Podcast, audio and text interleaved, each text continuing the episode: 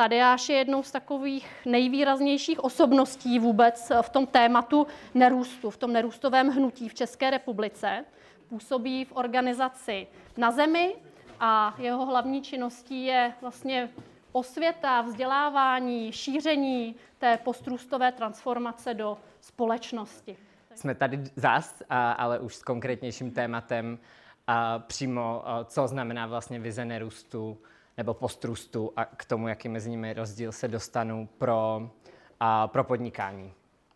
Podtitul jsem dal, měl by se biznis bát postrůstu, a to z hlediska toho, že vlastně v tom současném světě uh, většina uh, nějakých firm tradičně fungujících, růst, prostě na, uh, zvyšování zisku a tak dále je pro ně tím, jak se definuje. Je, je to pro ně něco, co je možná hlavní jakoby spouštěč nebo motivace vůbec kvůli tomu některý biznesy zakládat. A, takže my se podíváme na to, jak uh, v tady té vize, uh, vizi uh, nerůstového nebo postrůstového světa budou nebo by mohly fungovat biznesy. A já tady mám hnedka, jo, já jsem ještě chtěl říct něco o sobě, abyste věděli, kdo k vám mluví. Někdo na Facebooku prý napsal, že on nemá firmu a bude mluvit o firmě. Uh, tak jo.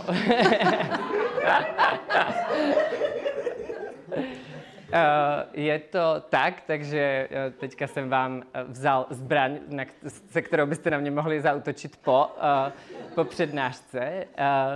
Já teda uh, jsem uh, studoval environmentalistiku, co je i důvod, kvůli kterému jsem se vlastně dostal k ekonomii a k nerůstu, postrůstu. A, a bylo to vlastně až, když jsem byl v Norsku na studiu, kdy vlastně spoustu předmětů, kterých jsme měli, se končilo vždycky s tím, byl to růst třeba o jídle, nebo kurz o spotřebě a vždycky na konci, jako, nebo během toho kurzu vlastně ten jeden ze základních závěrů bylo, ano, pokud růst vlastně bude pokračovat do nekonečna, tak ty krize nedáme, bez ohledu na to, jaký jako inovace vymyslíme a tak dále a tak dále, jakože růst vlastně do nekonečna pokračovat nemůže.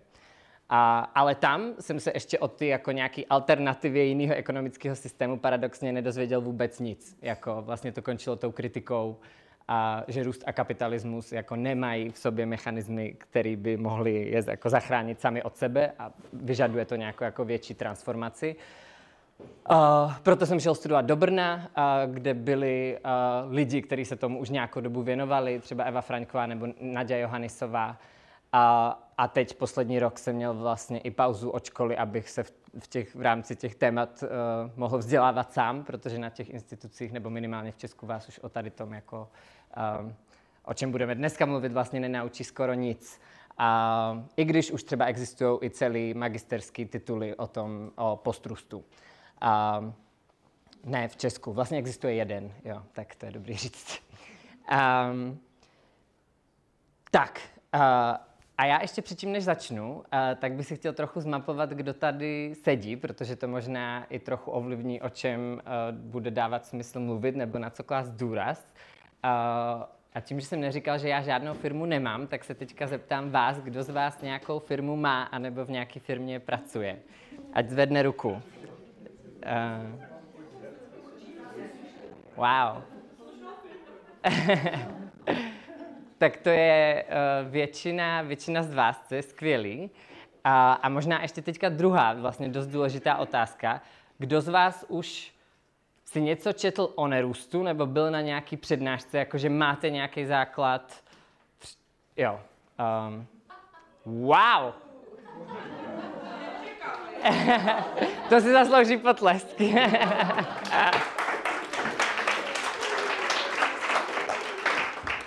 se to ptám někdy na začátku takových těch jako všeobecných přednášek o nerůstu a většinou tak čtyři lidi dají ruku nahoru, že už něco četli. Eh, tak eh, je skvělé, že tady nějaký předporozumění je.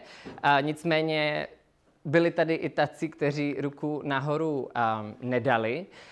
takže já teďka úplně v krátkosti eh, jenom chci nějak jako přistát tady v té realitě, ve které jsme rok 2022, a kdy vlastně tady to je nějaký um, grafický model takzvané ekonomie koblihy, který znázorňuje jednak, jakoby, jak jsme na tom s planetárníma hranicema, takzvaný nějaký ekologický strop, a kdy všechny tady ty červené čáry, které vidíte, uh, uh, nebo plochy uh, vyznačují vlastně nějaké přestřelení tady těch planetárních limitů. To znamená, žijeme na dluh uh, a čekáme, dokdy to jakoby skolabuje. Uh, a děje se to na různých místech. Tady je devět planetárních hranic, který tvoří jako základ fungování vlastně ekosystému, atmosféry, planety jako celku. A ty, které jsou přestřelené, tak je jednak klimatická změna, já to tady teď úplně nevidím, tak neřeknu, který je který, ale klimatická změna už je přestřelená, biodiverzita je přestřelená, a využívání dusíku a fosforu, nebo tenhle ten cyklus.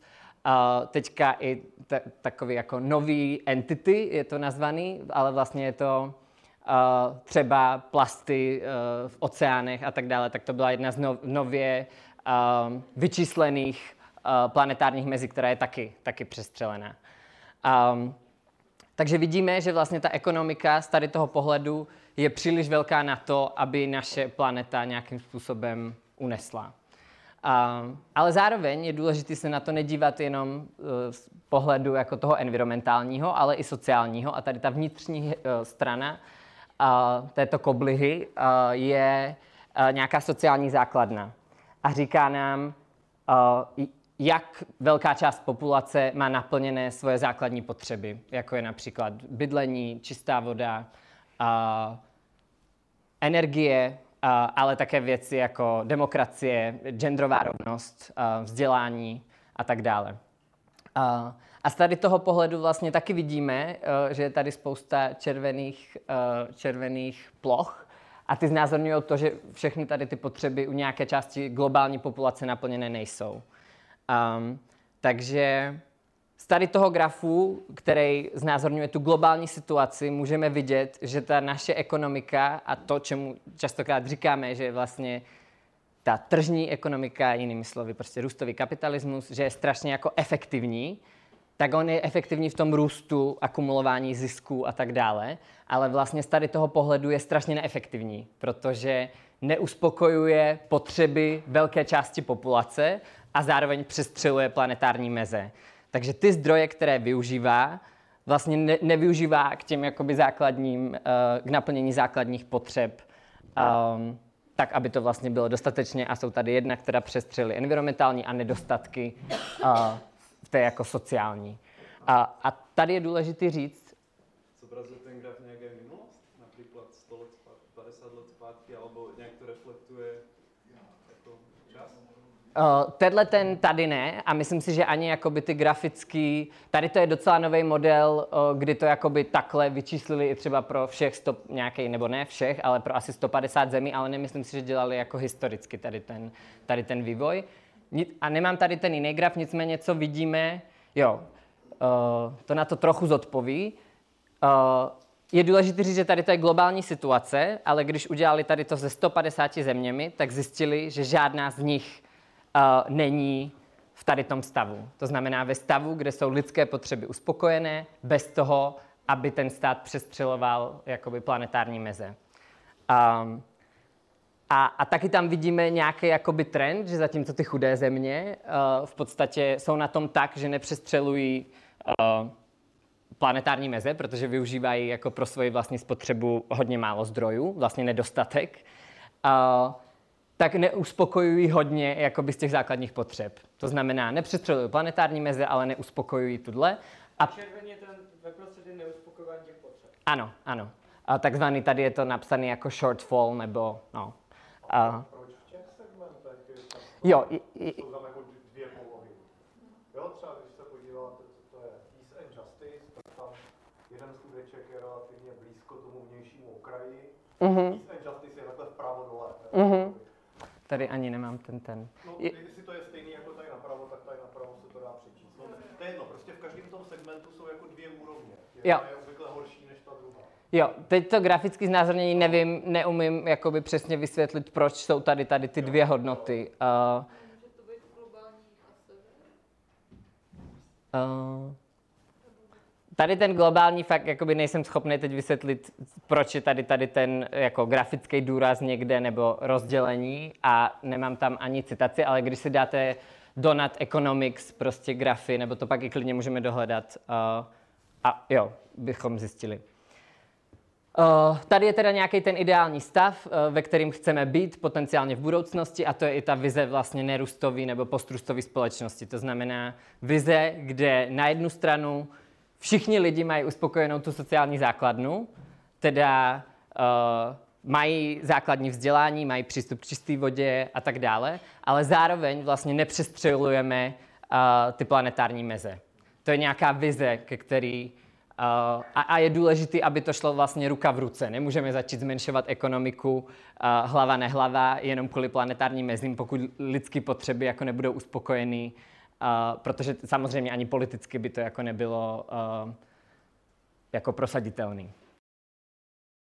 Ale to, a to si myslím, že je důležité jako jedna z těch výsledků ty studie, která uh, se dívá na těch 150 zemí, že říkají, není to o tom, že bychom uh, nebyli, uh, že bychom se dostatečně nesnažili, ale taky o tom, že systém, uh, současný systém nám neumožňuje uh, dostat se sem.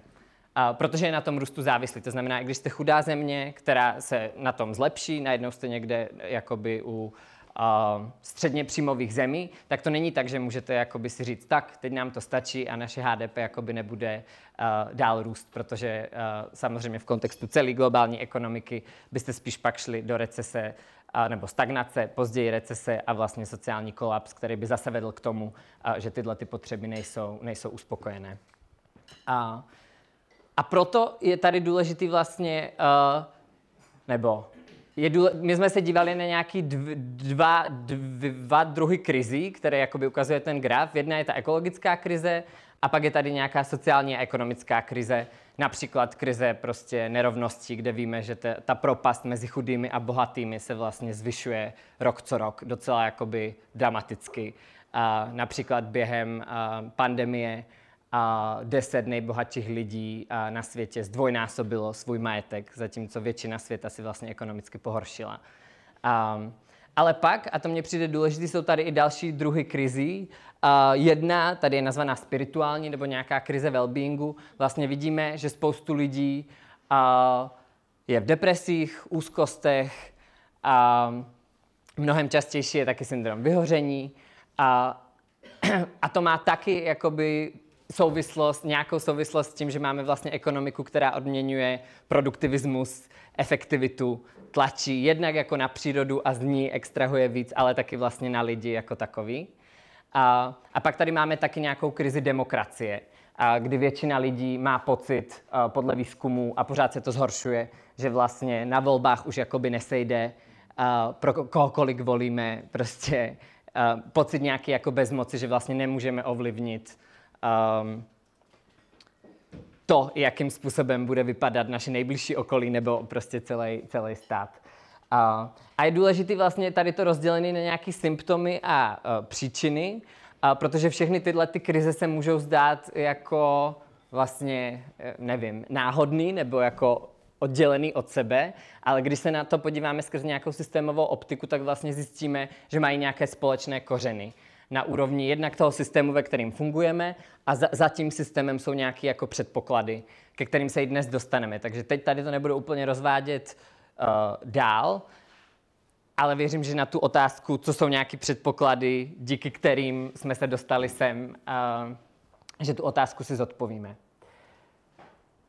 Tak, uh, a tady je jeden citát od uh, Antonia Gramsciho, uh, nebo trochu přizpůsobený, který vlastně říká, že starý svět umírá a nový tady ještě není. A, a to je pro lidi, nebo pro společnost jako celek vlastně strašně těžký, těžká doba. Protože na jednu stranu víme, že ten starý svět, uh, když si ho popíšeme jinak jako business as usual, to, že děláme věci tak, jak jsme je dělali posledních 100 let, tak víme, že tady to nás jako z těch krizí nedostane. Potřebujeme dělat vlastně nějakou změnu a vlastně docela radikální, protože to není jeden problém, ale ty krize jsou jako strašně propojený a, a ukazuje se to, jednak ukázalo se to v pandemii, ukazuje se to teď v rámci války. A, ale zároveň my ještě úplně nevíme, jako co přesně je ten svět uh, někde tam jako um, ta vize, uh, možná víme i, jak je vize, častokrát nevíme, jak se tam dostat a častokrát nevíme to, jakou máme vizi, jestli to reálně bude fungovat. A, tady tomu se v sociálních vědách říká nějaký liminální stav, kdy, který je charakteristický vlastně obrovskou mírou nejistoty. Protože my už se nemůžeme spolíhat na ty staré pravdy, ale zároveň strašně chceme. A, nechceme vymýšlet úplně nové věci a řešit všechny problémy fakt do hloubky.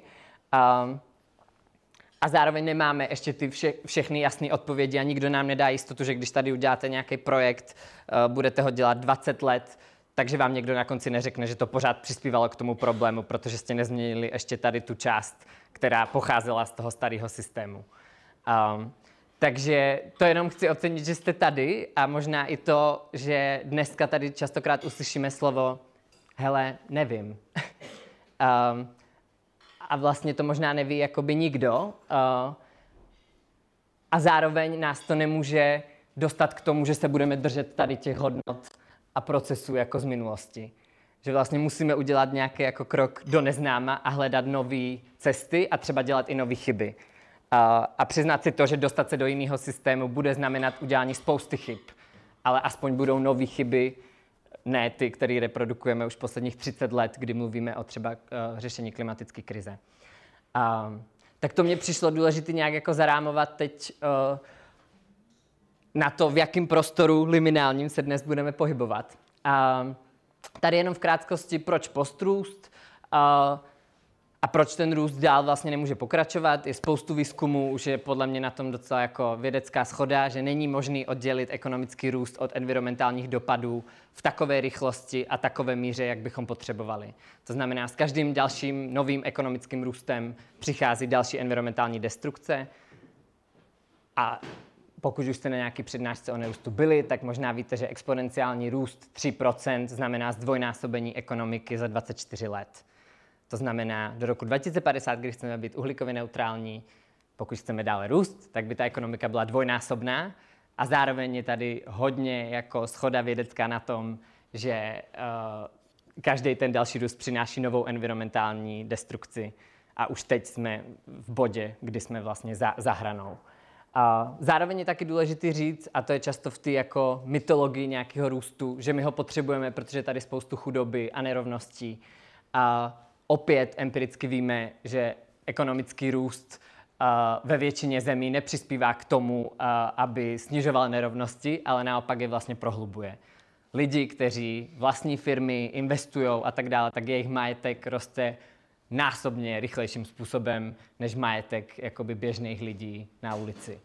Uh, a třetí, uh, taky nějaké jako spochybnění nějaký základní představy, že ten růst nám přináší blahobyt a spokojenost se životem.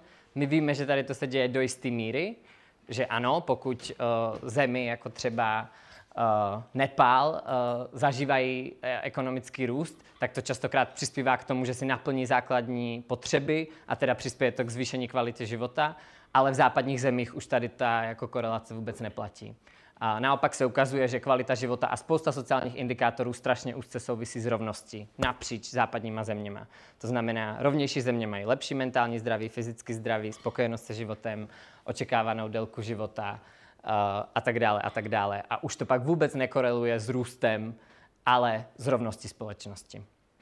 Uh, a tady možná to jazykové okénko, tady je teda nějaká definice uh, nebo vize toho nerůstu a, a postrustu.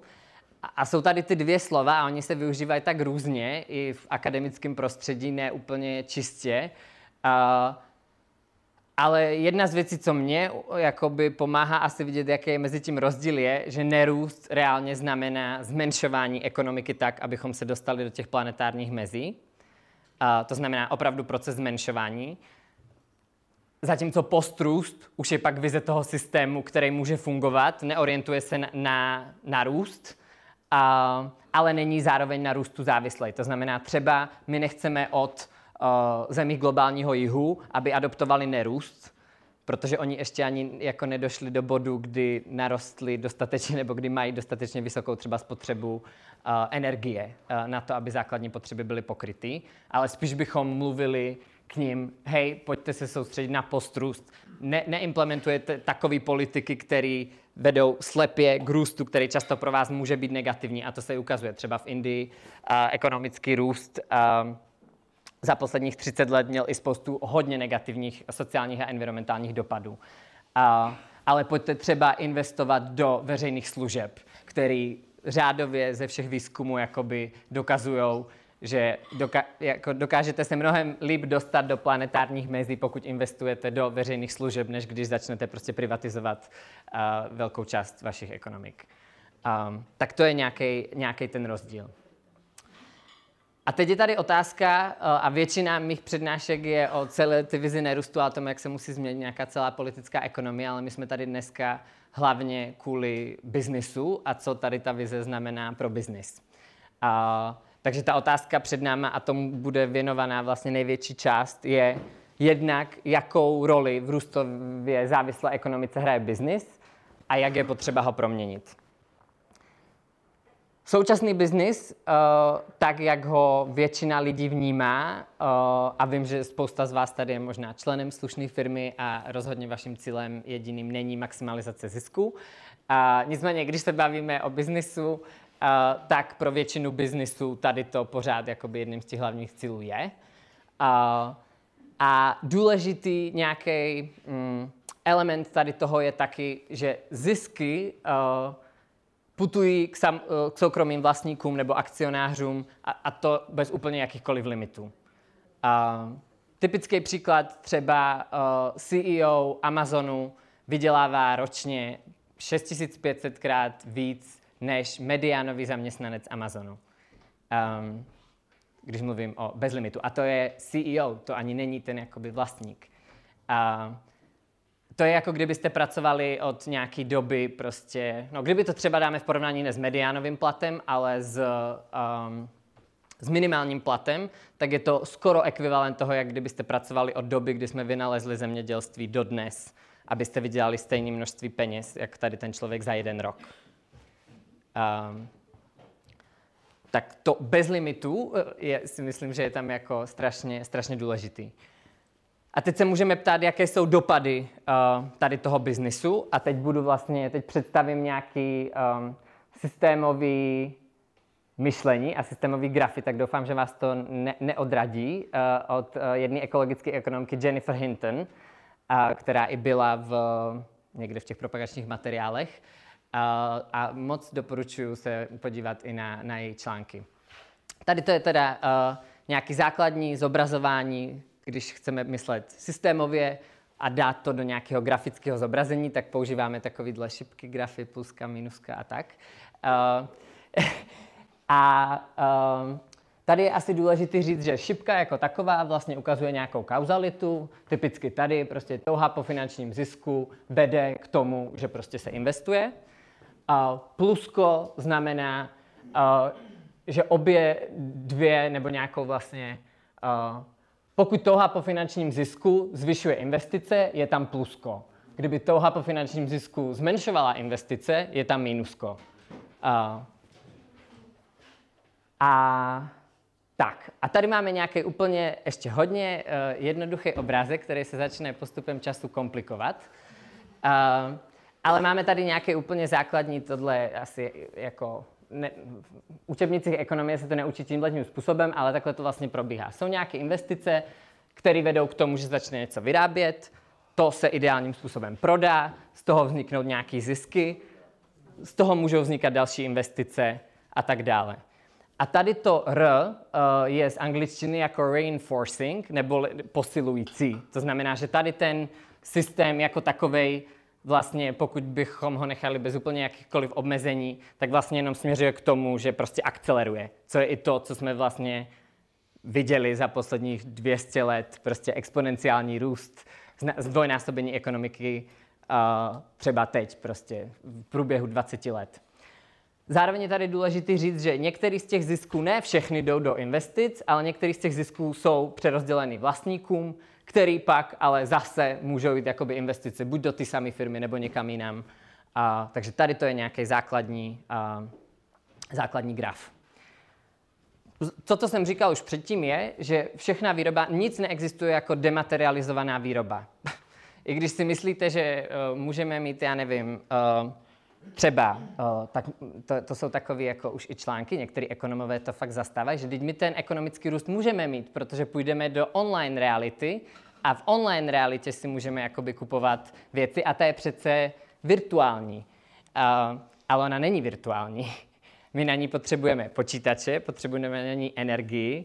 Všechny tady ty věci mají nějaký materiální a, ekologický, materiální a energetickou souvislost. To je to, co dělá ekologická ekonomie. Nedívá se na ekonomiku skrze peníze, ale skrze toku jakoby materiálu a energie. Takže my víme, že výroba a prodej směřuje k environmentální destrukci, protože má vždycky nějaký, um, jo, nějakou materiálovo-energetickou souvislost. A zároveň víme, uh, že to není jenom o tom, že lidi chtějí mít pořád víc a víc uh, a, a proto jakoby nakupujou, uh, ale taky, že jsou tady nějaký, pokud chceme neustále zvyšovat zisk, tak jsou různé uh, ziskové strategie biznisů, kterýma to můžou vlastně, tady vidím Míšu vzadu, marketáčka tam celou dobu, jo, jo, tenhle nástroj znám. Uh, uh, ano, tak reklama je jeden, uh, jeden z těch nástrojů, kterýma můžete uh, zvýšit vlastně prodeje, uh, zvýšit vaše zisky. Uh, jsou výzkumy o tom, kolik reklamních uh, tvrzení prostě na vás padá každých pár minut uh, celý den. Zároveň druhá uh, strašně důležitá strategie, která se v postrustu hodně, hodně skloňuje, tak je plánované zastarávání.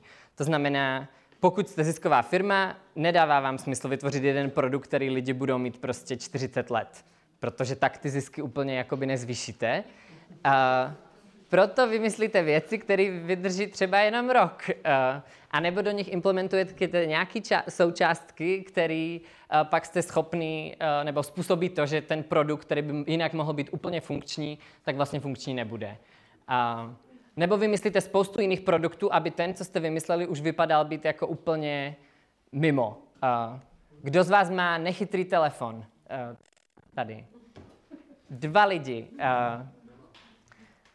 Tak to je jenom jakože to, jak se to vlastně posouvá, že i to nejenom plánované zastarávání, kdy tam vydo, přímo je něco, co ten produkt jakoby udělá nefunkčním. Druhá věc je nějaký jako perceived obsolescence nebo něco, kdy se budete cítit, že jste mimo, pokud jako nebudete mít, uh, nebudete mít tu jako novou věc. Uh, všechno to teda znásobuje tady tu environmentální destrukci. Uh, a tady je důležité říct... Mm-hmm.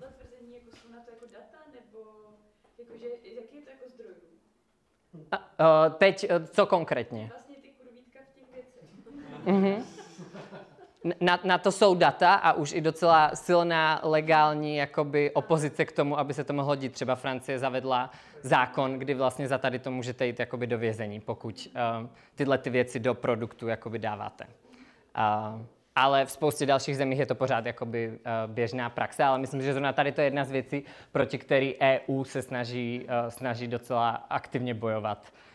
Um, Už, už, uh, už je na to nějaká žaloba, nebo je, je, na, je na to už nějaký proces? Myslím si, že právě v, tom, v té Francii na to žaloby byly. Uh, na, a, a teď asi i, je pro mě důležité říct, protože když ta přednáška by měla trvat nějakých... nějakých... Že bych si dá třeba přečet nějaký judikát, jak to dopadlo. Jo. Uh, asi doporučuji, jo. Rozhodně nejsem uh, expert na k- k- kurvítka. uh, ale kdybyste pak chtěli zdroje, asi bych byl schopný dohledat nějaké organizace, co tomu třeba fakt věnují i na úrovni jako prosazování nějaké legislativy, která by tomu bránila. Uh, takže tady máme vlastně nějakou sebeposilující se zpětnou vazbu konzumerismu, kdy vlastně pro biznesy, který chtějí maximalizovat zisk, prostě dává obrovský smysl mít reklamu, mít plánované zastarávání a je to něco, co samo sebe posiluje a neustále se jakoby zrychluje. Uh, takže to je jedna jakoby systémová souvislost uh, ziskových biznisů, který chtějí maximalizovat zisk. Není to o tom, že nějaký CEO je špatný. Je to o tom, že celá logika nás směřuje tady tím směrem. To je podle mě strašně důležité říct, že to není o jednotlivcích, kteří jsou špatní, je to o designu systému. Um, tady tu souvislost jsme teda už zredukovali do tady toho jednoho.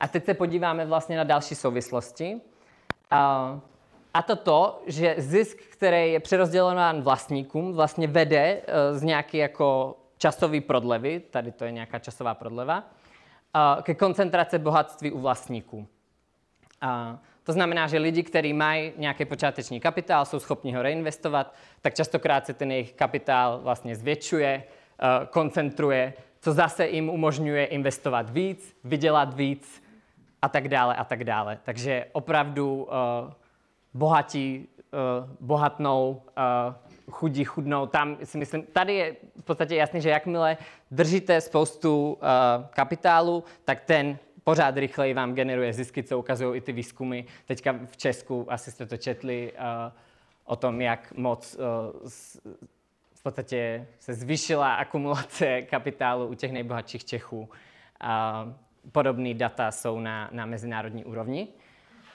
Um, ale tady je ještě pak důležitá část, nejen vlastně ta koncentrace bohatství u, u vlastníků, ale taky to, že um, je, jeden uh, ze způsobů, který můžete zvyšovat zisky, je, že budete snižovat mzdy vašich zaměstnanců, protože to je obrovský náklad, uh, který jakoby máte a uh, ideálně by pro firmy bylo, kdyby tam žádný zaměstnance nejsou a všechno věci dělali stroje, že jo? Uh, co je i důvod, kvůli kterému se baví vlastně o nějaké jako zdanění uh, zdroj, uh, strojů, uh, aby i ty věci, které oni vlastně, no, to už zabíhám. Uh, takže tady jenom vidíme tu toha po finančním zisku vede k tomu, že se snižují mzdy. Není to tak, že toha po finančním zisku jako zvyšuje mzdy, ale snižuje. A to pak vlastně vede k tomu, že ten zisk je na konci opravdu větší. A, a to je druhá jakoby systémová souvislost vlastně. Uh, a myslím si, že bude, tady je pak ukázka, um, Tady je to asi hodně vidět, že to neumíte přečíst, ale v podstatě to ukazuje mnohem větší koncentraci bohatství úzké skupiny lidí, kdy Oxfam prostě jeden rok, někdy v roku 2016, ne, to bylo asi 18 nebo tak. Tady v roku 2016 například je datum uh, nejbohatších 62 lidí vlastní stejný majetek jako chudší polovina planety. Uh, ale předtím, v roku 2013, to bylo 200. Uh, Předtím to bylo, tady je napsaný, nejbohatších 20% vlastní 30krát víc než nejchudších 20%. Jo. uh, Můžu se zeptat, ale on ten růst byl ještě předtím, že jo? Před rokem 1960. Čili... No, sice byl, ale záleží, jak moc do historie jakoby jdeme.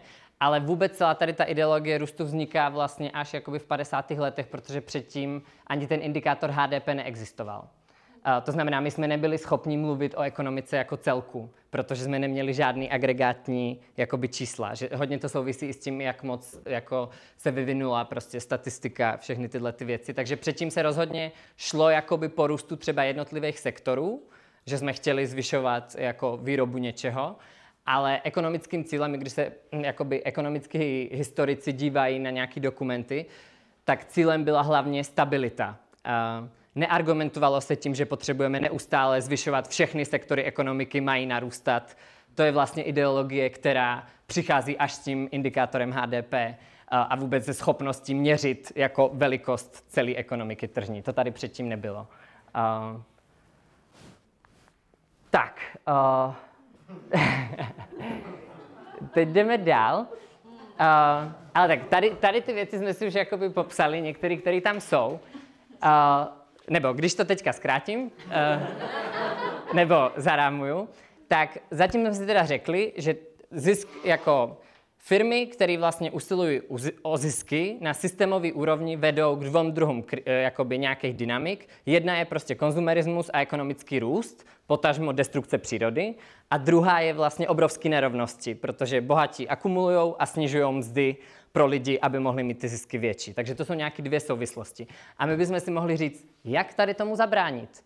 No, uh, tak je to třeba tím, že uděláme environmentální regulace, a, a nebo prostě nějaký redistributivní daně, a minimální mzda, která je jakoby důstojná, že jo? a všechny tady ty mechanismy. A, a to jsou nějaké nástroje, které bychom mohli vlastně mít i v tady ty tržní ekonomice na to, abychom tady ty problémy aspoň trochu jako limitovali nebo drželi v nějakých jako normálních mezích. No ale co dělá o, velká korporace, která o, nechce, aby tady byly o, nějaká jako vyšší minimální mzda nebo nějaký environmentální regulace, která má obrovský zdroje peněz? a to je tady, nová, nový linky jsou ty oranžový, jo? A touha po finančním zisku vede k takzvanému politickému únosu, uh, v angl- z angličtině political capture, kdy vlastně vy investujete obrovské množství peněz do lobbyingu politických reprezentantů na to, aby buď jakoby snížili environmentální regulace, uh, nebo snížili nějaké jako progresivní daně, uh, nebo aby vás ideálně vlastně dotovali. Typicky i dnes jako fosilní firmy po celém světě jsou dotované pořád i v době, kdy víme, že čím víc těch fosilních paliv spálíme, uh, tak tím blíž jsme vlastně ke kolapsu. Uh, takže tady pak vlastně nějaká jako efektivita uh, redistributivních daní se zmenšuje, co teda zvyšuje zase uh, zisk, který si vlastníci můžou přerozdělit. A taky to snižuje nějaké jako environmentální regulace, co má opět jakoby negativní důsledek na environmentální destrukci. Uh, a tady to, a tady jste se ptali na ty výzkumy, tak když si pak přečtete výzkum od Jennifer Hinton, já jsem ho tam na začátku citoval i bude na konci, tak všechny tady ty linky jsou jakoby ozdrojovaný. kde jsou jakoby data, které vlastně tady to dokazují. Um, tak, takže tady máme nějaké základní uh, dynamiky, které se neustále posilují. To jsou ty RK tady všude, kdy vlastně máme posil, sebeposilující se vazbu konzumerismu ekonomického růstu, který vede prostě k environmentální destrukci, zároveň nerovnosti, zároveň prostě political capture. A ještě jedna dynamika, která je strašně důležitá, a ta bude teď e, zase úplně nový grafy. Ale pokud vás to už teď odvádí, tak se nedívejte na grafy, možná mě jenom poslouchejte. E, tak, a tady ta dynamika mluví o tom, e, je to takzvaný systémový archetyp úspěch úspěšným. To znamená, jakmile vy jednou máte v tom systému výhodu, tak ta výhoda se neustále akumuluje a máte vlastně větší výhodu a o to těžší je pro někoho, kdo začínal s jinou startovací drahou vlastně uspět.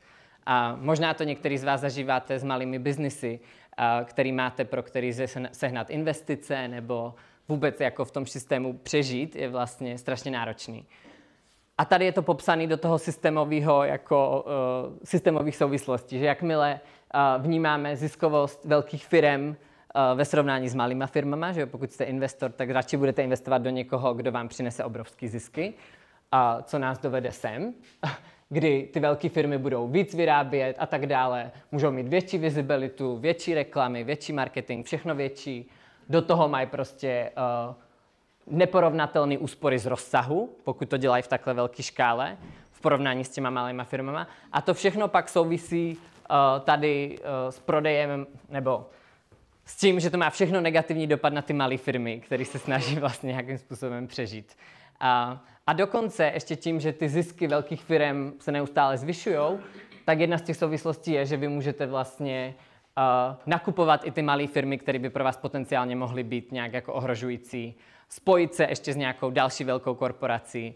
Uh, to jsou všechno věci, které se, které se dějou a tady je ukázaný jakoby ten systémový systémový element. Uh, takže čtvrtá jakoby eh, nějaká dynamika tady toho systému, která je mu fakt vnitřně daná, je vlastně oligopolizace nebo nějaká jako tržní koncentrace. A můžeme to vidět tady, a, kdy máme pocit uh, svobodný konzument. a, co ještě na... A, co bych ještě... Já vůbec nevím, jaký je čas, já se moc tady rozkecávám. Půl? Nebo... Aha, jo, tak to není tak špatný. Uh, co je tady ještě ale důležité říct je, že většina kritik jakoby směřuje ke korporacím, které jsou prostě veřejně obchodovatelné uh, a jakože korporace je prostě ta nejhorší. Jakoby s předpokladem, že pokud nejste prostě obchodován na burze s váma, takže směřujete k jiný dynamice. Ale například Mars není na burze, je to prostě rodinná firma která, i když nemá akcionáře, tak se chová úplně stejným způsobem, který jakoby maximalizuje zisky. Um, to znamená, že ano, celý jakoby akciový trh a tak dále je strašně problematický, ale ještě zatím je vůbec problematický ten předpoklad, že maximalizovat zisky třeba můžou družstva. Uh, máme tady obrovský družstva ze 100 000 zaměstnancem, jako je třeba Mondragon, který častokrát vykořišťují lidi v globálním jihu, kterým dodávají některé části, aby mohli mít oni sami větší zisky. I když jsou mnohem rovnoměrněji rozdělený v Mandragonu než někde jinde, uh, tak tady ten předpoklad se vlastně prakticky nespochybňuje. Uh, takže tady jenom takový sum up, uh, ty první části, nebo sum up, prostě nějaký schrnutí, uh, ty první části, která odpovídá na otázku, jaký má dopad to, že business je tady od toho, aby maximalizoval zisk. Na nějaký systémový úrovni uh, vede k tady těm trendům, který jednak byly, jakože jste viděli ty souvislosti a zároveň s tím, jak jste přitakávali, asi vidíte i kolem sebe. Jakože to není jenom něco, co tady někdo uh, dal na papír, ale vlastně to zažíváme. Um, tak, uh, já se teď trochu napiju.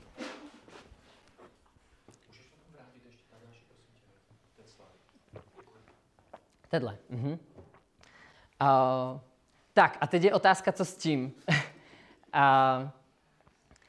a ještě předtím, než řeknu tu postrustovou variantu, tak řeknu to, co se děje hlavně v tom současném světě a jak si to řešení transformativní, který potřebujeme, tu transformaci, jak si ho představujeme.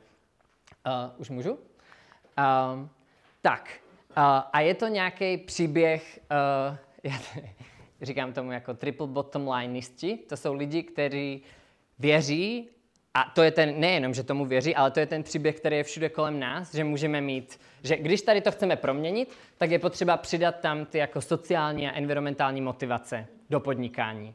To znamená, my můžeme mít přece jak zisky, tak environmentální jako skvělé věci, tak ty sociální. A win-win-win. Uh, to je příběh udržitelného rozvoje, který je tady od 90. let a od kdy se o něm mluví, tak se situace s nerovnostma i uh, ekologickou destrukcí jenom zhoršuje v agregátních číslech. Uh, tam ještě byla představa třeba, že jsme schopni oddělit ekonomický růst od environmentální destrukce. Dneska po 30 letech zkoušení víme, že se nám v tom jako úplně uh, nedaří. A vidíme to i na úrovni uh, tady těch firem, který teda pořád mají jakoby motivaci vydělávat zisky, ale zároveň to nechtějí dělat tím úplně nejspinavějším způsobem. Ideálně chtějí i přispívat k nějakým jako uh, sociálním a environmentálním cílům. A mluví se o tom jako o tom fakt transformativním řešení. Jsou různý, že jo, huby, um, který vám pomůžou založit si prostě sociální biznis a tak dále. Uh, a my teďka, když se podíváme vlastně uh, zase na tu systémovou dynamiku, tak zjistíte, že to není tak, že by se jakoby všechno tady to uh, transformovalo. Ta základ celý tady ty ekonomiky a všechny ty sebeposilující se zpětné vazby vlastně zůstávají stejný, ale co vám to umožňuje, je, že část těch jakoby zisků vy vlastně směřujete do prospěšných aktivit, buď teda sociálních nebo environmentálních, a tím nějakým způsobem vlastně můžete snižovat nerovnosti a můžete snižovat environmentální destrukci. Ale tady je ten důležitý jakoby element, že vy vlastně tu dynamiku neměníte. Vy jenom zpomalujete. A, a my jsme ve stavu, kdy nám nepomůže zpomalit jakoby celou tady tu destrukci. My potřebujeme nějaký regenerativní model, který naopak všechny ty věci, které se staly za posledních jako, no, uh, hodně dlouhou dobu, tak potřebujeme vrátit vlastně do nějakého jako původního stavu ideálně, co teda víme, že vlastně není možný, že jo? třeba v rámci klimatické krize a tak dále. Ale potřebujeme mnohem hlubší transformaci, než jenom zpomalení, jakože OK, nebude kolaps za, za 20 let, bude za 30. Transformace. Uh,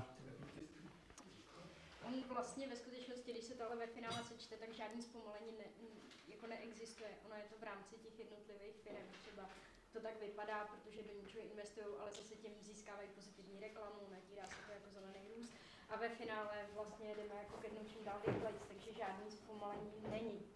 No, ono, kdyby všechny firmy reálně, tady to, ta, jo. prostě reálně neděje. Jo. Všechny firmy na tohle nikdy nenastoupí, je to součást hospodářské soutěže. Tak. Uh, tady uh, se teda, takže tady to je jakoby důležité říct, jo, ale ještě, ještě jedna jakoby věc, co je důležitá, že v tady tom příběhu o triple bottom line uh, lidi, planeta, profit prostě, častokrát nezaznívá to, že jsou tam vždycky kompromisy. To znamená, vy pokud chcete zaplatit víc lidí v globálním jihu, nebo implementovat prostě uh, lepší environmentální technologii, tak vás to něco stojí a častokrát byste měli vlastně menší zisky, kdyby do tady těch řešení opravdu jdete. A někdy to může být i obráceně, typicky cirkulární ekonomika, kdy vy vlastně investujete do nějakých základních jakoby, opatření na to, abyste využívali znovu odpad a dokonce se vám zisky můžou jakoby zvýšit. A tady to je ten zajímavý element. A Jennifer Hinton, která dělala tady ten výzkum, tak k tomu přišla tak, že dívala se na cirkulární firmy a zjistila, že oni dělají ty první opatření, které jsou jako levný a vlastně jim zvýší zisky, zlepší jim PR a tak dále. Ale jakmile přijde na lámaní chleba, že je potřeba ten biznis transformovat jako od podstaty, tak a, a potenciálně by to snížilo zisky. Neznamená to snížilo zisky tak, že by to bylo pro tu firmu jako konečná, ale tak, že by akcionáři pak neměli prostě víc peněz, ale míň. A, tak zjistila, že do takových řešení ty firmy vlastně nejdou. Překvápko. Ani, ani ten Mondragon například, lebo tam já vidím, že ta nerovnost je posilovaná tou koncentrací bohatství vlastníků. Mm-hmm. A pokud správně vím, tak Mondragon právě jako má docela flat tu strukturu oceňování, mm-hmm. takže tam jakoby ta koncentrace toho bohatství se asi až tak neděje posledních 30 let nebo kolik to je. Mm-hmm. Takže vlastně tam zisk, tam by to jako eventuálně mělo fungovat, ne? Tím pádem. To je pak už na, na úrovni rozhodnutí ty firmy, jestli třeba my, pokud jsme družstvo a máme tady třeba Mondragon, přímo má, myslím, že teď nevím, kolik je to, ale oni má, že si jakoby člověk, který je tam nejvyšší placený, může být placený třeba jenom šestkrát víc, než někdo, kdo je tam uklízeč nebo uklízečka prostě, že má jako demokraticky nastavený limit. Uh, ale pak je otázka, jestli ty zisky, které produkují, dávají do toho, aby zvýšili platy všem, a nebo aby vlastně třeba zaplatili víc lidem v globálním jihu, co by nutně nemuseli, protože to proda, jakoby kupují za tržní ceny, ale pokud mají ty zisky větší, tak by vlastně mohli. A já nejsem expert na Mondragon, takže nevím, jak dělají tady ty rozhodnutí, ale vím, že jsou jakoby kritizovaný i za to, že už mají spoustu jako kontraktorů, ke kterým se vůbec nechovají jakoby uh, férově. Uh, a zároveň je to mnohem lepší než ta tradiční kapitalistická firma s jedním vlastníkem, kde všechny ty zisky jdou jakoby jednomu člověku. Um, takže tady je méně teda škodlivá dynamika. A my se teď jdeme podívat vlastně na, na to řešení nějakého jako postrustu, a kdy v podstatě ten, tím jediným cílem firmy by mělo být naplňování jako nějaký mise společenský, sociální nebo environmentální. A, a tady vztah k zisku a to je strašně důležitý. Pořád je ta firma, generuje další zisk a tak dále, ale vnímá ho jen jako prostředek, prostředek k tomu, aby naplnila nějaké potřeby. A, a legálně, pokud v některých státech to je, třeba v Česku takovouhle legální strukturu ani nemáme, tak ten legální důsledek je, že ani nemůžete, pokud jste neziskovou firmou, tak nemůžete vlastně vyplácet váš zisk jakoby akcionářům. A když mluvím o zisku, tak je to opravdu jakoby, um, rozdíl mezi vlastně uh, výnosy, které máte a nějakými výdaji. Není to tak, že by nemohli platit li- lidem, jakoby neziskové firmy. Pořád jim platí, ale ten přebytek nějaký, který jim zůstane nakonec, tak nejde jakoby uh, vlastníkům, ale jde zpátky do toho, aby se naplnili, naplnili potřeby. Uh, takže tady jsou nějaké ty jako základní, základní rozdíly, že zatímco tady cíl je buď jenom finanční zisk, anebo mají i finanční zisk, i nějaký jako společensky prospěšný. A zatímco teda u neziskových biznisů je to jenom společenský prospěch. A investice, tady je důležitý vztah právě k těm jakoby častokrát akcionářům nebo investorům. A že pokud vlastně tady v tady tom modelu máte omezené výnosy, co znamená, že nemůžete vyplácet akcionářům jako každý rok prostě obrovský sumy peněz, protože chcete naplňovat ten společenský prospěch a, a to nemusí být úplně v souladu s akcionářima. A, takže třeba způsob investování tady těch nemůže být, že dá, vám dá někdo peníze, který pak z toho biznisu bude extrahovat jakoby zisky uh, dalších 50 let. Uh, můžete si vzít na založení takového biznisu prostě půjčku, kterou pak vrátíte s nějakýma třeba úrokama, ale nestává se ten člověk nějakým jako spoluvlastníkem vaší firmy.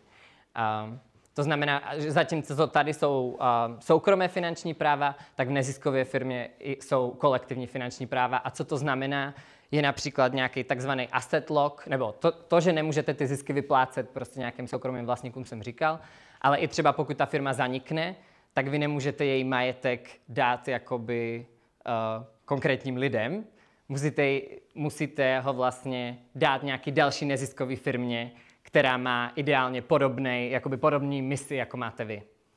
Uh, aby vlastně to zůstalo v oběhu tom jako neziskovým. Uh, takže tady to je nějaký jako legální rozdíl a tady je strašně důležitá jakoby ta legální složka, že to není jenom jako dobrovolný, uh, dobrovolný nástroj, ale legální nástroj toho, kdy se stáváte firmou s úplně jiným záměrem a vlastně jinýma uh, pravidlama. A to existuje v Česku nebo to existuje někde? Uh, v Česku to neexistuje. Myslím si, že tady jakoby nejblíž uh, ta legální forma, co má k tomu, je asi sociální družstvo, který má, myslím, že 50% toho zisku vy jakoby musíte reinvestovat zpátky. A teď si nejsem jistý, jestli má asset lock. To by možná tady... Aha, OK, tak 30%. Uh, takže uh, je tady něco, co jo, se tomu možná trochu blíží, ale nemáme to tady, ale v některých zemích, třeba v Anglii, takovouhle legální formu mají. Um, a to se pak pobavíme trochu v rámci ty teorie změny, co to může udělat, pokud bychom takovýhle legální nástroj jakoby měli pro ty, tenhle ten typ firm. Nicméně tady můžete vidět, jak se ta systémová dynamika vlastně změní, a pokud a, všechny zisky a, jakoby směřují vlastně, už nejdou k žádným jakoby vlastníkům, ale jdou jednak prostě k environmentálně prospěšným aktivitám nebo a, k, tady jsou druhý, sociálně prospěšné aktivity. Tím pádem vlastně automaticky ten firma, jakmile má přebytek, tak ho dává do toho, že řeší prostě environmentální problémy nebo sociální problémy. A, a tím pádem vytváří úplně jinou uh, dynamiku toho systému, která nevede k nerovnostem, nevede prostě k politickým únosům, a k environmentální destrukci. Pořád samozřejmě ten jako výroba uh, nějakou jako uh, má, ale zároveň jde spoustu z toho přebytku do toho, aby se ty environmentální problémy řešily nebo minimalizovaly.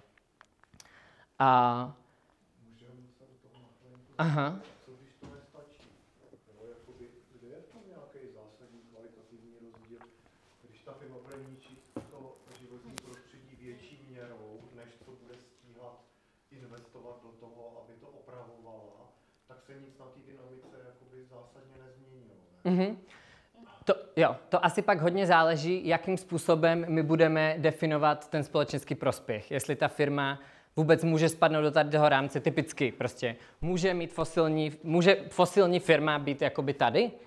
Uh, teoreticky může. Mohla by všechny zisky dávat do dělání dobra, uh, ale pravděpodobně uh, by tady ta forma jakože by nesplňovala. Ten společenský prospěch je většinou daný nějakou jakoby zákonem, prostě jak si ho daná země definuje. Uh, a v tady tom případě by třeba fosilní firma uh, jakoby pravděpodobně nebyla nezisková firma v tom pravém slova smyslu, protože nenaplňuje společenskou misi tím, že všechny, uh, no, že celý její biznis je postavený na uh, fosilních palivech.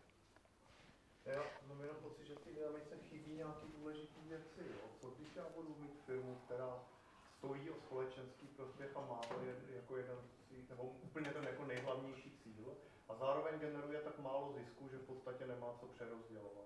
Tak stejně jako ničeho nedosáhne. Ne?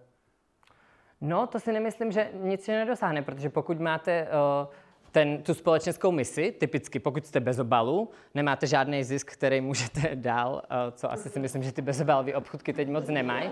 Uh, uh, tak, Ale jakože vlastně nemám z čeho by ten prostě financoval, nebo no, dobře, možná tam jako něčemu nerozumíme, tak možná, že bez obalu Já ještě je pak- dobrý příklad. Já ještě pak přijdu na další... Já pak přijdu na příklady konkrétních firm, jak to může fungovat, tak to vám může dát pak asi jasnější představu Okay. o tom, jak to funguje v praxi, protože to je důležité, to za chvíli k tomu přijdu, že to není jenom teorie, ale už se to i eh, děje do nějaké míry v praxi. Tady to jsme přišli. Jo, takže je to nějaké jako um, potenciální pákový bod systému na proměnění celé ty dynamiky. Um, tak, a teď je uh, čas pro imaginaci. Uh, a my teďka třeba čelíme prostě energetické krizi uh, a třeba za to, že my si topíme, tak uh, firmy extrahují prostě pořád větší a větší profit. Uh, toho jsou jakoby plný, plný média. A zkusme si teďka představit, že všechny firmy, aspoň ne, ne úplně všechny, ale ty, které naplňují naše základní potřeby, by byly neziskový. To znamená firmy, které produkují jídlo, firmy, které staví bydlení nebo pronajímají bydlení, firmy, které uh, nám zprostředkovávají vodu, internet, bez kterého se už dnes jakoby neobejdeme, nebo třeba nějaké legální služby, které jsou uh, pro nás důležité. Tohle je vlastně nějaká vize, takzvaná jako dekomodifikace základní ekonomiky, kdy my v kontextu toho, že tyhle ty firmy jsou vlastněny a častokrát i těma samýma fondama nebo vlastníkama, a, tak nějakým způsobem mají rent na nás, na všechny. Jo? Že třeba, a, tady ta vize umožňuje si představit, aby aspoň ta základní ekonomika nesloužila opravdu jako k zvyšování zisků, ale jenom k naplňování potřeb jako takových. Pokud by třeba energetické korporace uh, najednou byly neziskový, tak můžou snižovat cenu energie uh, nebo můžou mnohem rychleji jít na, uh, přejít na obnovitelné zdroje energie, které negenerují tak velké zisky, jak uh, generují fosilní paliva.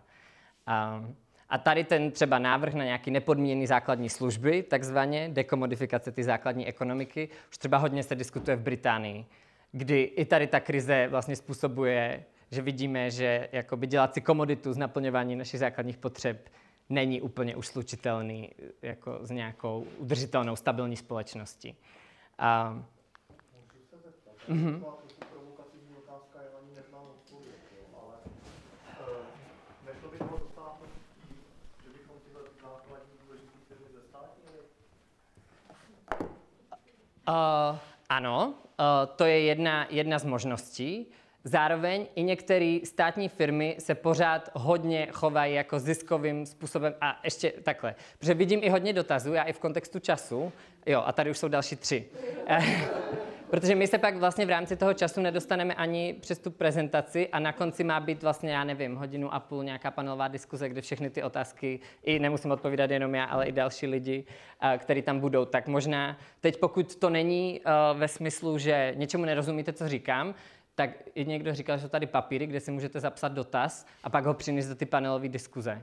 Uh, protože fakt se pak někdy stává, že se za dvě hodiny nestihne projít ta prezentace. Uh, takže vyjasňující dotazy možná, jo, určitě budeme brát teď a zároveň, uh, pokud jsou to nějaký diskuzní, filozofický, tak ty prostě do toho panelu, jestli to takhle pro vás pohled.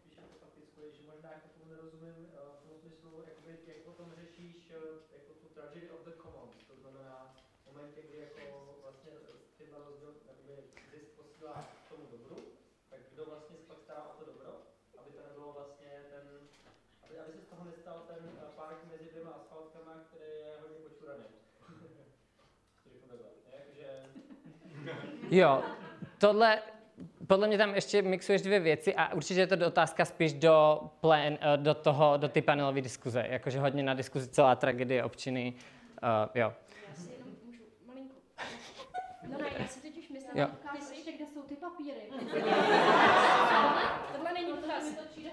Já si totiž myslím, že tady vzniká spousta dotazů, protože ty si hrozně přeskočil, co je vlastně míněno tou dekomodifikací že se tady ve skutečnosti, že nejde o to, že neziskový sektor jako má menší zisk, ale furt má zisk a pořád se generuje zisk.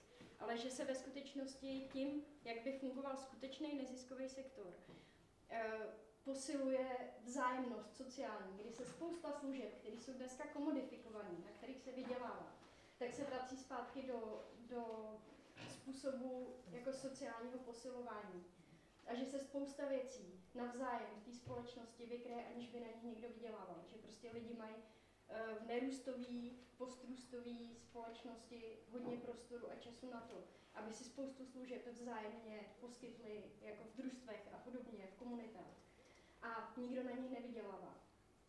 A tam vzniká obrovský prostor pro dekomodifikaci a pro snižování ekonomiky. A podle mě to jenom tady až nestihl jako jakože se to tam prostě nevejde. Jo, uh, jakože... Jako. Jo, myslím si, jakože za mě dekomodifikace asi je spousta prostě nějakých různých definic. Za mě je to o tom, že nedělám něco s cílem vydělat na tom, ale s cílem vlastně uspokojit jakoby nějakou, nějakou potřebu. Uh, A to pak může se dít jak v rámci nějakého tržního hospodářství, který ale nevede prostě k obrovským ziskům pro nějaký konkrétní lidi, ale spíš k tomu, že naplňují potřebu a trh využívám jako prostředek k tomu, který je efektivní. A, a nemusí se to pak zároveň dít jenom jakoby tržně. Je otázka, jaký trh. To je to, co říká Jennifer Hinton. My, když mluvíme o tržním hospodářství, tak jeho základní předpoklad, skoro všichni, co mluví o trhu, je, že trh jakoby by měl generovat zisk pro soukromí lidi, uh, soukromí vlastníky tady ten model, a jo, přijdu k tomu za chvíli, takže zase jakoby skáčeme a, a teď nevím, jestli i tady to nepřeskočit a, v kontextu prostě času, a, abychom to stihli.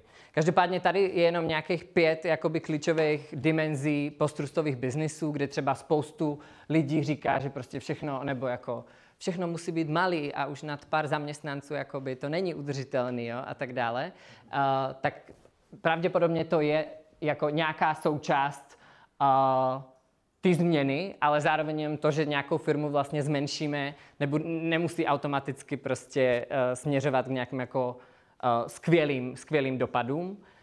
Druhá část jsou tady strategie uh, a to je často přesně takový ty jako různé metriky, indikátory, uh, ale často třeba cirkulární ekonomika, jo, pořád jedete v rámci jako uh, ziskového biznisu, aspirací, ale měníte nějaké věci, častokrát na nějaké jako víc dobrovolné bázi, než by vás donutil stát uh, k něčemu.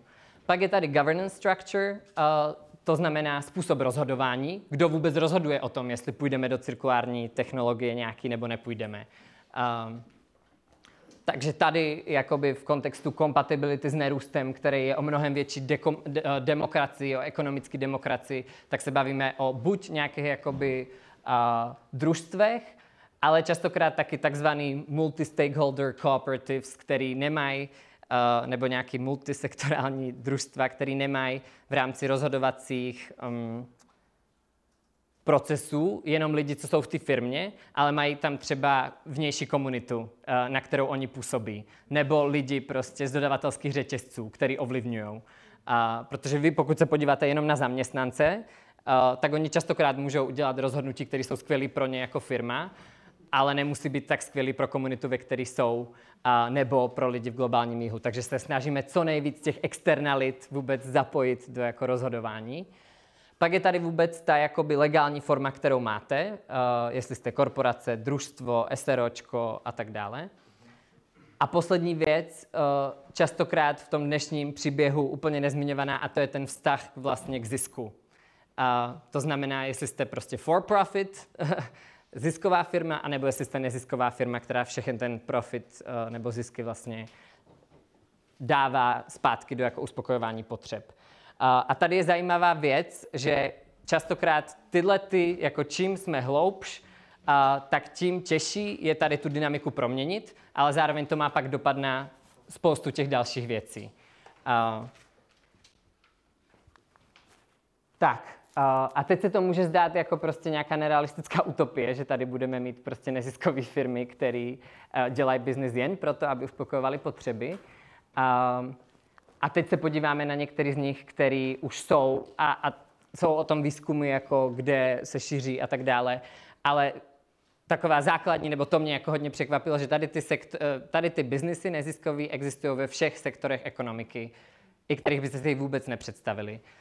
Tady příklad ze Španělska, Som Energia, neziskový energetický družstvo, který všechny zisky, který má, dává do toho, aby mohlo rozšiřovat obnovitelné zdroje energie prostě pro lidi, a, a nebo snižovat ceny pro samotný vlastně, uh, aby energie byla dostupná. Uh, pak tady máme Homeground, uh, co je realitní, uh, realitní agentura vlastně v uh, uh, uh, Austrálii, která uh, pořád nějakým způsobem uh, pomáhá uh, prodávat nebo pronajímat nehnutelnosti, ale jakýkoliv zisky generuje, tak dává do toho, aby pomáhala v boji s, s bezdomovectvím. Není to společnost, která ty firmy staví a tak dále, jenom vlastně jsou zprostředkovatele. Pak tady máme Brak, co je jakoby největší nezisková firma na světě, která má 110 tisíc zaměstnanců. Um, to se jenom vrátíme zpátky jakoby k ty dynamice, jestli to musí být vlastně lokální. A, a k tomu, jak transformační nástroj to může být. Tady ta firma vlastně dělá biznis, nebo kde generuje zisk, jsou jakože mají mlékárenský průmysl, Uh, dál uh, print, jak se tomu říká? Ti- Tisk, a různé zemědělské zemědělský věci, ale všechny zisky, které generují, tak dávají do vzdělávání a vesnických jakoby Bangladešanů a zdravotní péče. A to znamená, že jako do velké míry tady ta firma vlastně nahrazuje stát, a která dělá jakoby nějaký biznis a zároveň všechno dává do toho, aby řešila ten problém, který stát jako neřeší nebo tam prostě nedošáhne a tak dále. Takže mm-hmm. oni jsou primárně v tom Bangladeši. Jo, myslím si, že už se tady ten model jejich rozšířil i, nevím, teď do nějaké africké země, ale eh, začínali v Bangladeši už asi od 80. let nebo tak. A, A na čem vydělávají? Jakoby, kde se bere ten zisk, který pak investují do toho vzdělávání? Na tom mlékárenském průmyslu? Mlékárenský, zemědělský, mikropůjčky, a, jakože mají hodně, hodně široký portfolio. Jo, tam se můžou chovat teoreticky velmi neeticky, můžou vodírat ty lokální, můžou je nutit pracovat jako v, ne, v nefér podmínkách a úplně cokoliv. A jenom tím, že potom dávají ten zisk do toho, do toho vzdělávání, tak se přece nic principiálního nemění, ne? Jako, Jako můžou, no, ale pokud jsou nezisková firma, tak, eh, nebo jako tady ta firma to vlastně nedělá, rozšiřuje se a lidi jsou tam s ní hodně spokojení, proto jeden způsob, kvůli kterému, jakože rozumím, že by se to mohlo dít, ale to se právě děje v rámci ty, ta dynamika, kterou popisujete, tak se děje v rámci toho, když chcete ty zisky zvyšovat. Jakmile vy budete sdírat lidi, ale nic z toho nemůžete mít, protože máte napsaný ve stanovách, že všechny zisky jakoby redistribu, eh, vlastně dáváte do naplňování těch potřeb, tak vlastně už nemáte jakoby tu uh, základní motivaci, protože z toho, že tyhle věci dělat... já nevím, co když zjistí, že je potřeba dvakrát tolik škol a potřebují na to vydělat? Jako. chovat hostilně, jako že Ne, já, já to totiž nevidím jako žádnou principiální změnu. Jo? Jako by mně to přijde, že to je pořád to tež, akorát, akorát to, co vydělají, tak investují do něčeho A tak- jako bohulibý. Jo, tak to už jsme zase v ty... Taky.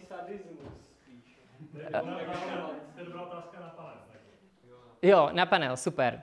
Uh, já jenom, abych to shrnul, tak si myslím opravdu, že ano, pokud máme jakoby ziskovou mentalitu a tady tím způsobem chceme fungovat, tak to samozřejmě jakoby je možný dělat, ale nebudu mít ty benefity, kvůli kterým to dělám v rámci neziskové firmy, protože ty peníze z toho mít nebudu. A, takže pak nerozumím, proč bych jakoby vykořišťoval zaměstnance, když mě na účtu na konci ne, ne, ne, nepřijde jakoby žádný vyšší číslo vlastně. Jednoduchý, abych páchal o to větší dobro někde jinde, že jo? Ty motivace můžou být různý. Jo, mož, možnost to asi je, myslím si, že z toho jakoby o výzkumu i všech článcích, který jsem třeba o braku dělal, eh, četl, tak to jakoby nedělají, ale možnost, jak říkáte, možnost tam asi... jako mechanismů, Jo, já se om... Já si do toho dovolím zasáhnout, Jo. jestli můžeme Tadeáše nechat dokončit tu prezentaci, protože je 6 hodin a v podstatě teď by pro vás měla začít přestávka. A ještě potřebujeme dát prostor Míše, takže poprosím Tadeáše, jestli to nějakým způsobem, jak laskavým způsobem, Jo. ne utne, ale dokončí. A uh, vy budete mít potom celou hodinu na diskuzi, na dotazy, na vlastně reakce, které tady už jako cítím, že jsou, ale dáme jim prostor po té přestávce. Děkuju. No.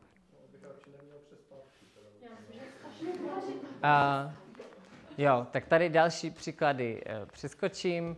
Teď asi jakoby jeden, který ale nepřeskočím, mě přijde hodně důležitý a to je Patagonie. Uh, k hodně z vám se asi dostalo, že vlastně Patagonia udělala tady ten typ změny. To znamená, předtím to byla jako skvělá, odpovědná, zisková firma pořád. Tím pádem jakoby ano, snažili se dělat spoustu věcí skvěle, ale pořád velká část těch zisků vlastně uh, mohla přistát na účtu jakoby vlastníků. Zatímco teď vlastně tady tu společnost vlastní nějaká nadace, která jediným jakoby jejich cílem je vlastně uh, řešit klimatickou změnu a environmentální destrukci. Takže tady to je přesně ten typ jakoby transformace, uh, který podle mě trochu liší jakoby firmy, které jsou opravdu transformativní, že si dají závazek, že všech 100% jakoby zisku, ne 20% a 80% jde úplně do jiných jakoby biznisů a tak dále, ale že 100% opravdu jde do naplňování sociálních a environmentálních potřeb. V tom mně to přijde, že je ten největší jako, uh, no, ta změna. A Tady teda jenom úplně krátce vlastně, jaké jsou výhody teda vůbec té neziskové legální formy, o které jsem mluvil. Jednak je to, a to si myslím, že je jakoby obrovsky důležitý, tak je to nějaký jako fakt rozdíl mezi firmama, který se snaží zlepšit část svých biznisů, uh, třeba H&M prostě recyklujeme 2%, Uh, uh, nebo z 2% něco vyrábíme, zatímco zbytek se děje úplně normálně a zároveň nám ten biznis slouží k to, ne k transformaci toho průmyslu, ale k obrovským ziskům. Uh, přichází tam teda nějaká jako jasnost pro spotřebitele, který na základě tady toho mají, a to je třeba jeden z těch jako zpětnovazebních smyček, že spotřebitelé pravděpodobně budou se mnohem víc dívat na takovýhle typ firm, který říká, že je neziskový a dělá všechno pro dobro, aby ty lidi jako nevykořišťovali. Jo? To znamená, že Patagonie teďka uh, pravděpodobně bude ještě pod větším dro, do, drobnohledem a to je paradoxní, že firmy, které dělají spoustu špatných věcí, a, tak je častokrát dělají a jakmile někdo říká, že je společensky prospěšný, tak se na něj díváme jakoby jak pod lupou. A, a v něčem je to jakoby dobrý a, a tady je i tady ta zpětnovazební smyčka, že ty spotřebitelé můžou ještě víc tlačit. Hele, jste firma, která tady nemá být o zvyšování žádných zisků, jenom naplňování potřeb. Proč děláte pořád jakoby tohleto? Zatímco pro firmu, která je zisková, je to jejich běžná strategie a vlastně jako common sense, prostě to, co dělají. Nechám si to vydělat v Bangladeši, kde jsou menší regulace a nikdo mě na to nemůže nic říct, protože takhle ty biznesy fungují. Tak to mě přijde jeden z těch důležitých záchytných mechanismů. Pak je tady uh, důležitý leverage point, leverage point, pákový bod, a to ten, že pokud bychom měli tady těch firm víc, tak je stát může nějakým způsobem zvýhodnit, protože nepřispívají k těm šesti druhům krizi, který jsem tam popisoval, nebo nějakým dynamikám, ale můžeme třeba říct, hej, RegioJet, chceš dělat pořád dopravu? Skvělý, můžeš, ale všechny zisky, které budeš mít, tak půjdou do cyklostezek. A, a pokud to tak bude, tak ti dáme třeba prostě menší, budeš muset platit menší daně. A, a pokud by se do tady toho zapojilo nějakým způsobem takhle stát, tak vy můžete mít další jako konkurenční výhodu na tom trhu před dalšími firmami, které jsou vlastně proziskový, externalizují všechny náklady a, a tady si myslím, že je velká možnost vlastně, aby sociální hnutí vlastně tlačili na to, aby neziskové firmy, které jsou tady jenom od naplňování prostě společenské a environmentálních potřeb, byly zvýhodněny a ne, nechovali jsme se k ním stejně. A to jednak na úrovni třeba těch daní, tak na úrovni státních zakázek. Proč by státní zakázky měl dělat někdo v regionech, kde dává úplně nízký mzdy, který prostě udržují nějakou jako regionální nerovnost? Uh,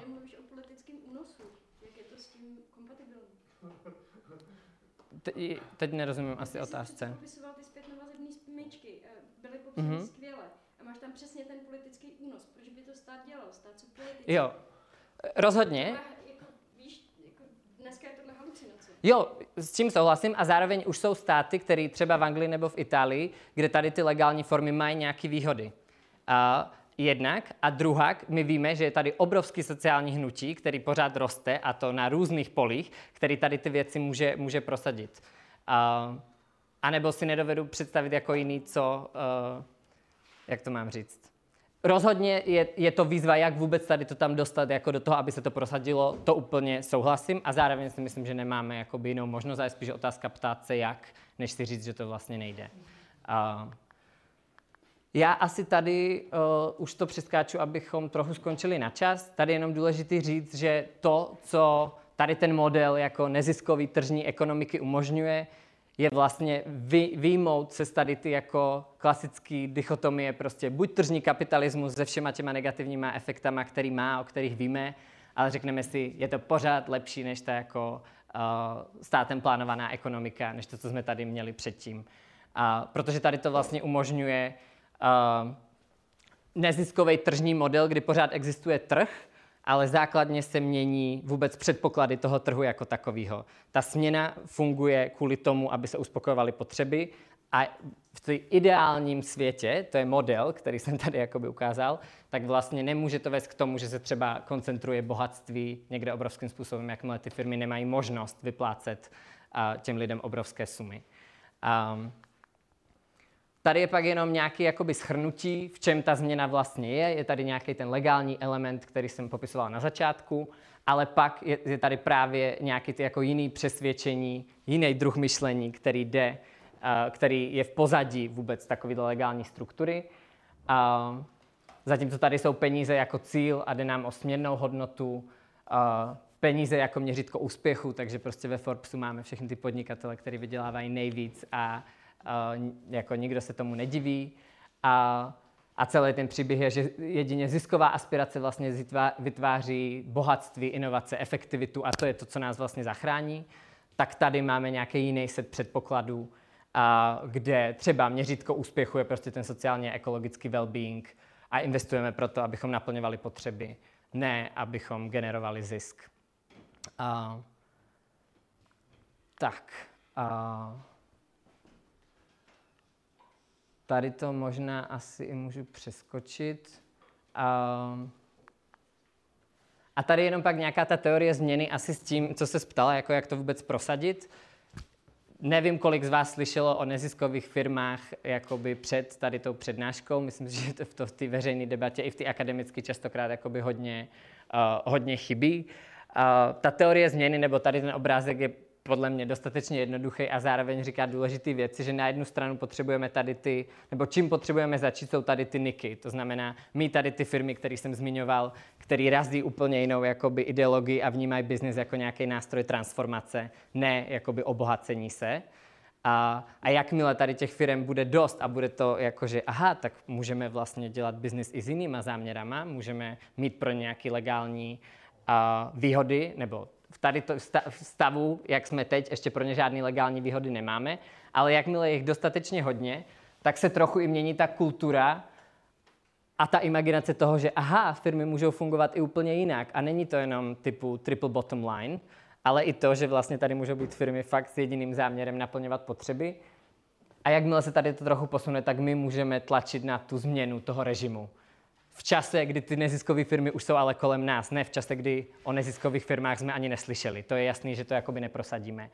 A, a na základě toho, že pak můžeme posunout jakoby režim a třeba mít prostě neziskové firmy jako ty první, které budou plnit státní zakázky, nebo budou mít prostě nižší daně. A tak to může být další pozitivní zpětná vazba, která jim dá výhodu v tržním prostředí. Um, ale sam, jo, asi tak. Um, Tady je jenom důležitý, to jsou prostě zase systémové myšlení, které mluví o tom, když chceme změnit systém, kde tady jsou pojmenované jednotlivé místa, kde můžeme v rámci toho systému přitlačit a přitlačení do toho jednoho místa udělá jako větší změnu než jiný místa. A jsou tady věci jako třeba uh, tady ta část je vlastně hodně taková jako technokratická, to znamená, změníme si indikátory. Typicky prostě teďka Evropská unie v rámci Evropského Green Dealu prostě přichází s novým setem indikátorů, a, který neříkám, že jsou jakoby z podstaty špatný, vlastně to zase se snaží co nejvíc redukovat tu destruktivní dynamiku jakoby biznisu a zároveň nejde, nejde podle mě dostatečně daleko směrem fakt jako k proměně hodnot a, a myšlení, co podle tady toho obrázku vidíte, tady je mindset nebo paradigm shift. To znamená, eh, a to je jeden z největších jakoby, pákových bodů na změnu systému, který je ale jakoby to nejtěžší vlastně změnit. Ale když to uděláte a najednou za 50 let bychom všechny biznesy vnímali, uh, nebo za 20 let, biznis, že je tady od toho, aby uspokojoval potřeby, ne aby generoval zisk, tak to je mnohem větší změna v rámci systému, než to, že někomu uh, vytvoříte novou metriku, která jeho ziskové snahy bude držet jakoby v nějakých udržitelných mezích. A to je celá ta věc, co se snaží dělat nerůst, vlastně měnit jakoby ty základní předpoklady, které máme o ekonomice, o světě, o lidech. A, a tady ten obrázek je vlastně daný do ledovce, možná je to pro někoho jako uh, uchopitelnější, že ta největší změna se děje na úrovni nějakých mentálních modelů a přesvědčení prostě o světě, změna myšlení vlastně. A, a to je ale to úplně nejtěžší, co můžeme měnit. A tady to bych pak možná ukázal pak v diskusi, protože jednak už nemůžu a i, uh, i je jakoby uh, asi hodně času, ale ale možná to řeknu, protože to bude stejně otázka v rámci panelové diskuze. Prostě lidi jsou chamtiví, stejně tady to jakoby nebude. Eh, a je to určitě na jako širší debatu, ale tady zrovna jsme se bavili, eh, že předchozí bloky byly třeba o demokratických firmách tyrkisových a demokratických školách. Um, a můžete se ptát, jak souvisí demokratické firmy a školy prostě s nerůstem a postrustem a tak dále. A oni s tím souvisí tak, že vlastně mají jinou jakoby, teorii o lidské přirozenosti. Uh, v rámci ekonomie, ekonomických pouček a toho, co se ekonomové učí, je člověk chamtivý, racionální, izolovaný a, a takhle dělá všechny rozhodnutí jedin, s jediným cílem maximalizovat zisk. To je v pozadí všech ekonomických teorií, všech grafů, které jste se kdy jakoby v ekonomii učili. Zároveň dneska víme, že z behaviorální ekonomie ze života, že, že lidi ne vždycky chtějí jenom jakoby maximalizovat zisk. A, ale co taky víme a na co jsou výzkumy je, že pokud tady ten příběh lidem říkáte, tak oni se takový stávají. A, takže typicky, a na to je strašně moc výzkumu už, studenti ekonomie po jednom roku studia se stávají mnohem méně solidárními v rámci prostě příspěvku než zbytek populace. Jako ono je to na jednu stranu směšný a na druhou stranu je to strašný, protože se učíte, že třeba neviditelná ruka trhu, jo? teorie, která vám říká a legitimizuje snahu maximalizovat zisk a dává vám příběh, že tady to je to nejlepší pro společnost jako celek. A vy tomu pak věříte a pak jdete na uh, burzu a děláte přesně tohleto a investujete do všeho, co je dobrý pro vás a s přesvědčením, že je to vlastně dobrý pro všechny. Um, tady jenom jak to souvisí s tím, třeba ty školy, jo? Školy fungují na tom, že někoho musíme tlačit k tomu, aby se učili a tak dále, ale jakmile změníte teorii lidské přirozenosti a máte člověka jako někoho, kdo je schopný se učit sám z vlastní motivace nebo ve firmě, on chce přispívat k něčemu, co mu dává smysl, tak najednou musíte redesignovat instituce a to, jakým způsobem fungují. Školy, firmy, můžeme se bavit o vězení nebo nějaké regener- uh, jako uh, restaurativní spravedlnosti. Na základě toho se prostě mění jakoby socializace a vzdělávání a to pak ovlivňuje lidské chování. To znamená, podle mě není nic jako lidská přirozenost, jako to, jakým způsobem jsme se chovali v historii se radikálně mění ale víme, že to hodně souvisí s tím, jak o lidech přemýšlíme a jaký instituce na základě toho jakoby tvoříme. A, a podle mě už jako příklady Tyrkisových firm, demokratických škol a tak dále ukazují, že ta lidská přirozenost se ukazuje být v něčem jako jiná. a teď je otázka, jak rychle a jakým způsobem budeme redesignovat i ty další instituce a přizpůsobovat tomu, um, jo, jak budeme redesignovat ty instituce. Uh, takže úplně poslední slide, jestli se má teda uh, nerůst, nebo fir, jestli se má business bát uh, nerůstu nebo postrůstu, tak pokud pro vás business znamená prostě uh, a hlavním jeho cílem je maximalizovat zisk, tak pak by se bát měl. Uh, pokud už tady třeba vy děláte spoustu biznisů, v rám, ne v rámci neziskové legální struktury, která v Česku chybí, ale v rámci toho, že jste třeba zakládali bez obalu proto, abyste snižovali odpad a, a neplatíte lidem míň proto, že chcete na nich vydělat, a tak pak se postrustu bát nemusíte, protože už jste mu pravděpodobně hodně blízko a chybí vám legální struktura. A, tak jo, tady jsou pak ty zdroje, ke kterým, pokud se o tom chcete na, jako dozvědět víc, vidět všechny ty výzkumy a tak dále, tak všechny tady ty jsou od Jennifer Hinton, volně přístupný a píše tak, jakože akademicky, že to může číst normální člověk. A, a tady jsou pak další reporty, které teďka vyšly a ty jsou z australského kontextu. Tak, uh, díky moc a těším se strašně na, na ten panel a zároveň mě mrzí, že jsme se museli utínat, ale to prostě ten časově omezený formát uh, umožňuje a zároveň tam bude ten panel pak, takže ten nám umožňuje i hodně dlouhou a věřím, že vášnivou diskuzi. Tak uh, díky moc.